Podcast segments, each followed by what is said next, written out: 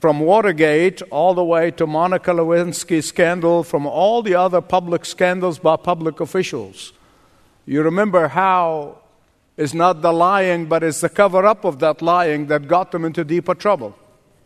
While the Bible exhorts us again and again and again that the confession of sin brings about God's healing and God's forgiveness and God's restoration. The covering up of sin, the rationalizing of sin, or blaming others for our sin always cause us deeper pain.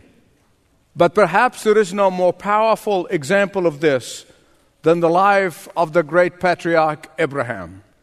We saw the sevenfold blessing, the sevenfold promise that God made to Abraham in the first part of chapter 12 of the book of Genesis.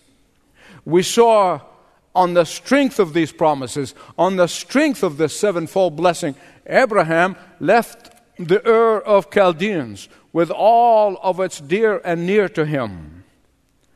Then in the last message, we saw Abraham diversion to Haran. We saw that a pilgrim is someone who leaves home but he's going to another home. He has an aim, he has a purpose, he has a goal to reach. But a drifter is the one who leaves home and he doesn't know where he's going or where she's going. And nothing more heartbreaking than watching a pilgrim becoming a spiritual drifter. It's heartbreaking. And this is not pointing a finger at the great patriarch. Trust me. Trust me when I tell you that is not the case, in my case at least. For I know experientially how dreadful it is, how painful it is, those temporary detours from being a pilgrim to becoming a spiritual drifter. Now, I want you to turn with me, please, to Genesis chapter 12, beginning at verse 10 to 20. Throughout the scripture, we see that Egypt is a symbol of going away from God. Throughout the scripture, you see that Egypt is a symbol of trusting in human ingenuity, in trusting in human resources, in trusting in ourselves.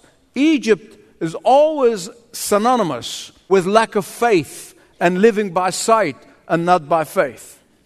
In the book of Isaiah, chapter 31, verse 1, woe to those who go down to Egypt. Has nothing to do with being geographical location. Woe to you who go down to Egypt for help instead of looking to the Lord. And I think every one of us, everyone, if we're honest with ourselves, we know a time when we placed our faith in people who deeply wounded us we know a time when we placed our faith in somebody else, they let us down. We know that when we placed our faith in ourselves and we were deeply disappointed. I don't know about you, but I know I can identify with Abraham when he went from a pilgrim to a drifter. Here's what often happens when you develop this dependence on Egypt, whatever your Egypt may be, your proverbial Egypt is very different from the person next to you. Here's what happens instead of trusting in the Lord, you'll trust in your Egypt. Whether your Egypt is your statement of net worth, whether your Egypt is your financial portfolio, whether your Egypt is some assets or some people, whatever your Egypt may be, you're going to find that the moment you began to place that faith and that trust in whatever it may be, your intimacy with God goes by the wayside. Uh, your personal affection toward God and toward God's people becomes cold and icy. Your walk with the Lord becomes formal and distant. As just like Voltaire said when he talking about the relationship with God. He said, We bow, but we do not talk. That is the formality that will take place. Be very careful. Be very careful. Often, when we are in this proverbial Egypt, we rationalize things in our head. We really do. We might not verbalize them, but we rationalize them in our head. I sure want to obey God, but I have needs. and I've got to meet those needs. I need those needs to be met. Well, I sought God with all my heart to get me out of this terrible situation, but He didn't. I'm going to lean on my natural instincts. I'm going to lean on my resources. I'm going to lean on my intellect. I'm going to lean on my own ingenuity. Uh, you may not verbalize it, but that's how you think it. That's how you operate. After all, God gave me a mind, I've got to use it. Beloved, I want to tell you something. When more than 50% of the population is totally and utterly dependent on a government handout, we have no reason to trust in the Lord. We're trusting the government. The government has become our God. And we need to repent of that. Now, I don't want to knock politicians. I really don't. That's not something I do very easily, but, but uh, because I feel sorry for them. I think most of them are doing a job of two people Laurel and Hardy. Recently, I read about Christopher Columbus, of how he would have made a great politician. And the reason for that is that he left and he didn't know where he was going. And when he got there, he didn't know where he was. And then when he went back, he did not know where he had been. And he did it all on somebody else's money. Abraham knew he was going away from Bethel, he was going away from Canaan. He was going away from trusting in the Lord, who personally appeared to him, who personally made promises to him. When he gave him these promises, on the strength of these promises, he left what is near and dear in the Ur of Chaldeans and went to a land that he did not know where because God said, Not only I'm going to show it to you, he said, I'm le- going to let you possess it, and the descendants will possess it. But before I get carried away, what I want to do is share with you six things that can draw you away from the trusting in the Lord and trusting in your resources. The things that lead you away from living by faith and begin to live by sight. These are the six things that are going to take you to a proverbial Egypt, away from Bethel. You ready? Now I pray to God that if you identify with any one of those six steps, wherever you may be, wherever you are, I pray to God that you realize that it's never too late, that God longs for you to come back to the very heart of worship, that God is longing for you to come back to Him. Here we go. The first thing, when you begin to use only human logic, you notice I said only? Because nothing wrong with human logic, but you cannot only use human logic. If you use only human logic, you're going to get into trouble because human logic can show you the reality of your situation. And that's nothing wrong with that. After all, Abraham realized that he is in a land of famine. He's in Canaan, there's a famine. And he realized that the Canaanites are in the same fix that he's in. He realized that these Canaanites are not about to go out and help a stranger and provide him with food, they're in trouble themselves. So, Abraham's first step on this downward slope was that he did not go to the God who appeared to him, the God who made him the sevenfold promises, the God whom he trusted enough to leave home in the Ur of Chaldeans and to go somewhere where he did not know where he's going. He did not seek that God's resources. He did not seek that God's provisions and power and strength. And he used only human logic. Here's what happens when you use only human logic. At the time of your difficult circumstances, you're looking at your circumstances either a circle or a square. You're only seeing the circumstances. You are not able to see the whole picture. And that's why use of human logic alone is going to get you into trouble.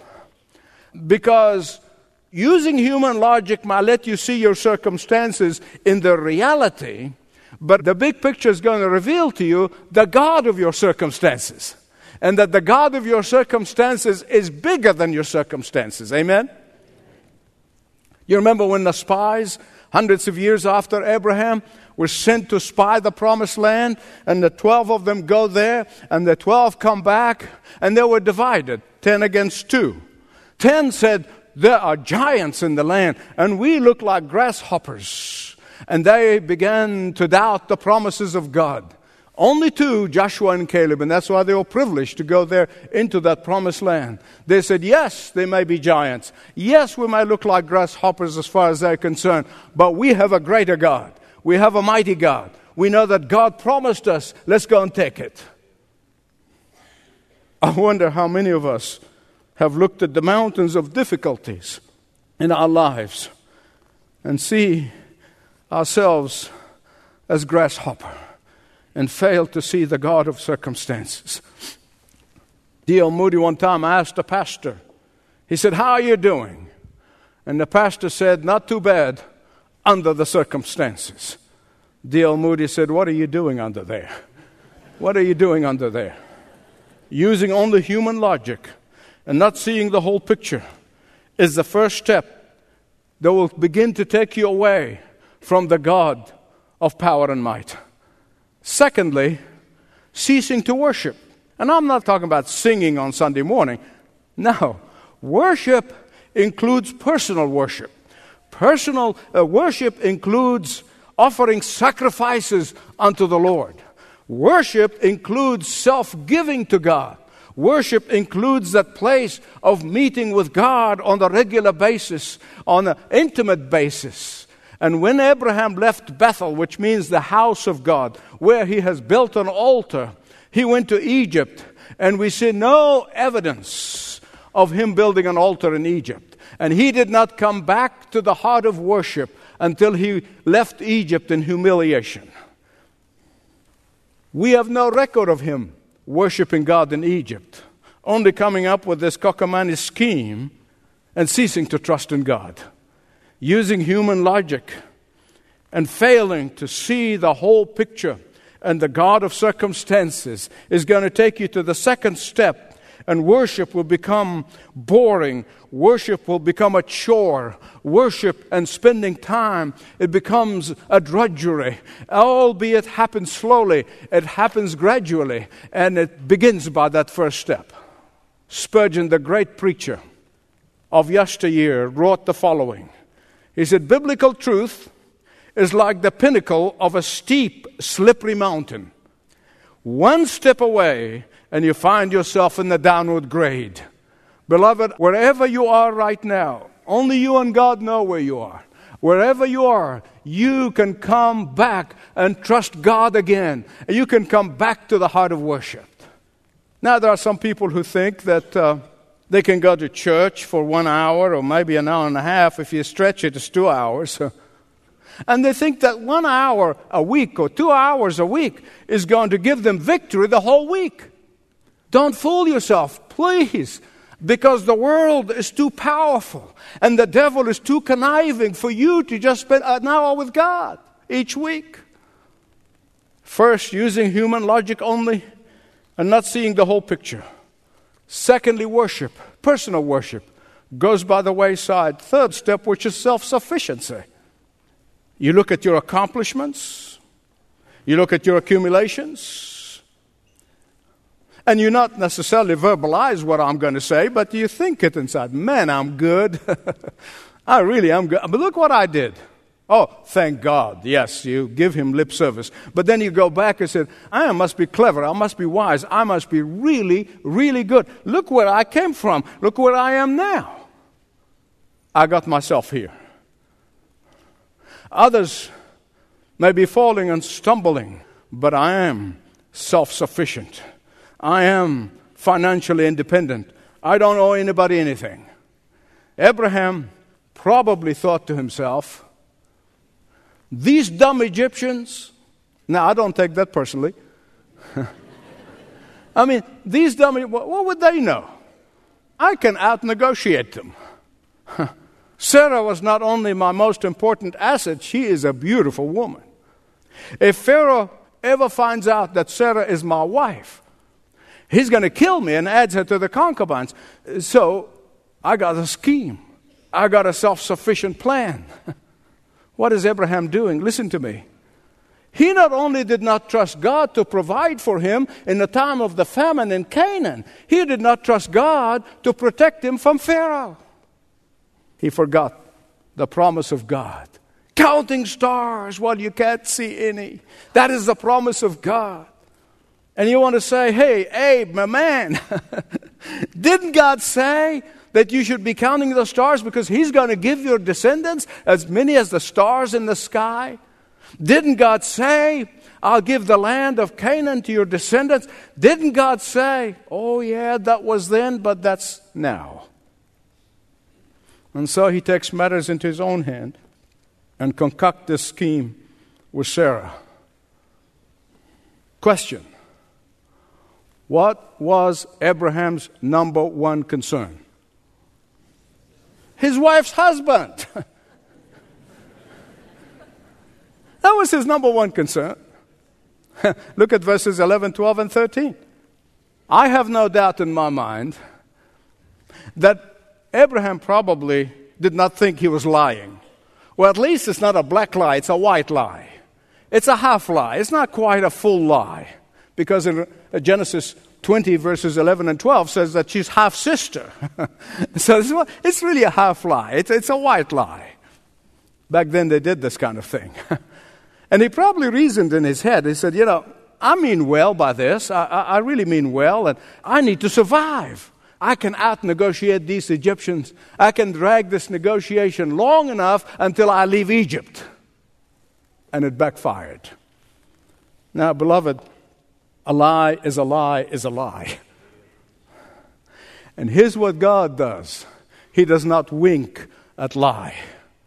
He might not take you up on it or sh- you see the consequences the next day or the next month or the next year, but God never winks at sin.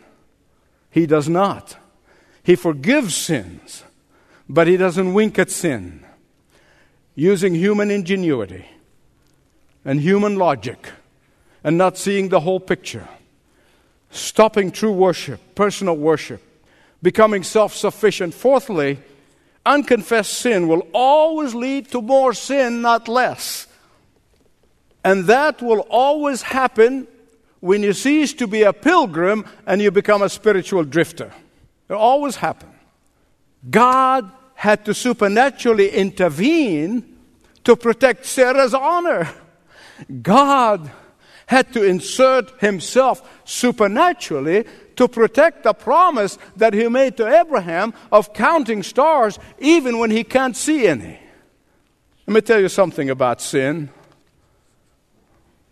There is a world of difference between sinning and immediately repenting of your sin and confessing and turning to the Lord, and sinning and staying in sin. There's a world of difference between the two. Because sin always, always, always adds to itself. It's like a snowball rolling down a hill. It gets bigger and bigger and bigger as it rolls down the hill. But remember this sin is always bigger and stronger than you are.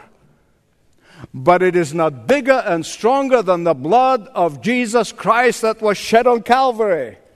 And that is why only the blood of Jesus Christ is the cure to all of our sins. The fifth step in this downward direction is a terrible loss. Terrible loss.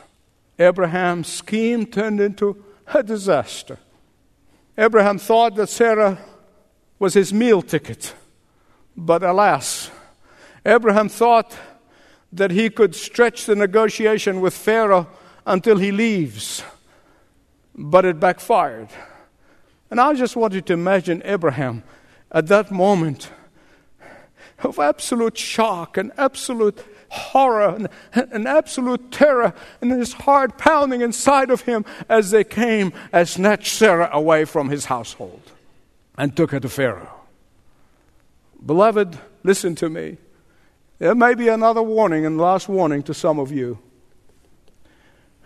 Whenever we choose convenience instead of obedience, we lose everything and we lose something very, very precious. Someone said that the world might entreat us well, but that's a poor compensation for our losses. There's no altar in Egypt. There's no fellowship with God in Egypt. There's no new promise in Egypt. Only desolation of his household. You remember when the prodigal son in Luke chapter 15 left home? When he left home, he said, Give me. And then when he lost everything, he came back to his father and he said, Make me. Make me.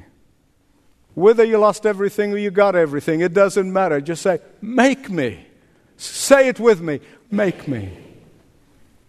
The downward slope begins with leaving God out of the picture and using only human logic and stopping worship, becoming self sufficient, which lead to an avalanche of sin and experiencing humongous loss. And finally, and sixthly, unconfessed sin brings about rebuke and humiliation. The greatest blessing in the Christian faith, the greatest blessing, is that God does not let go of his children. Did you get that? He never will let go of you. When he adopts you and gives you his last name, you are held in the very palms of his hands. Jesus said, Those whom the Father gives me, I lose none. You're a child of God, you will not be lost, even if you try. Even if other try, if the world tries, Satan tries, you can never be lost. And I'm so grateful to the Lord for this. I'm so grateful that He pulled me by the back of my neck. And even now, if you go to the places where I've been, you will see the mark of the heels of my feet in the sand as He dragged me back to Himself. This is, my beloved friends, is the greatest news of all. Now, some people might not see it that way. Because sometimes God does this by revealing, exposing our sin. Sometimes we get rebuked by sin. Sometimes our sin can bring about deep humiliation, as it happened to Abraham. But that's not bad news, that's good news. Because from eyes of eternity, He is saving you, He is saving your soul. Here we see a pagan Pharaoh, pagan Pharaoh, rebuking and straightening out the friend of God. Think about this. Think about this. Pharaoh said, What have you done? Why did you not tell me that she's your wife? Why did you tell me that she's your sister? Take her and get out of here. It was a greatly subdued, humiliated, and but more importantly, wiser Abraham who departed from Egypt and back to Canaan. It might not be very pretty, a pretty sight, but sin is never pretty. It's never pretty. Even if society approves it, are you with me? The good news is this Abraham is now back to Bethel, worshiping again. Someone said that had Abraham stayed in Canaan during the time of famine, no doubt he would have suffered but his faith would have grown in leaps and bounds. He would have seen the hand of God working in a way he could never have dreamed of. He would have seen the supernatural, miraculous provision of God. Thus, the famine that took him away from God would have been the instrument of God for his spiritual growth. Beloved, I'm going to tell you this as I conclude, but it's my testimony.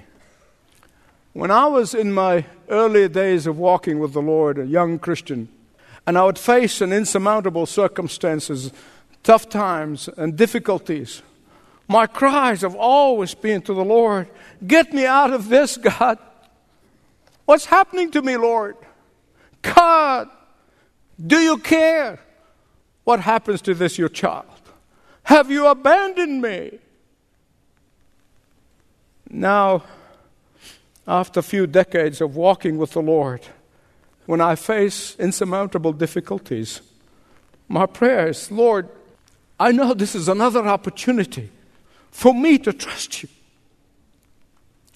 Lord, This is another opportunity for me to watch your mighty hand at work. Lord, please use this opportunity to teach me, to grow me. And yes, I know you'll bless me in the process. Abraham discovered the hard way that it takes more grace to stay in Canaan than to run away from Canaan. Because God loves us and He loves to rearrange our steps of faith to take us upward and onward. Can you say that with me? Upward and onward. Regardless of where you are, I believe with all my heart on the authority of God's Word, it's never too late to come back to the heart of worship. Thanks for listening to this message from Dr. Michael Youssef, recently featured on Leading the Way. If you'd like to know more about us, please visit ltw.org. That's ltw.org.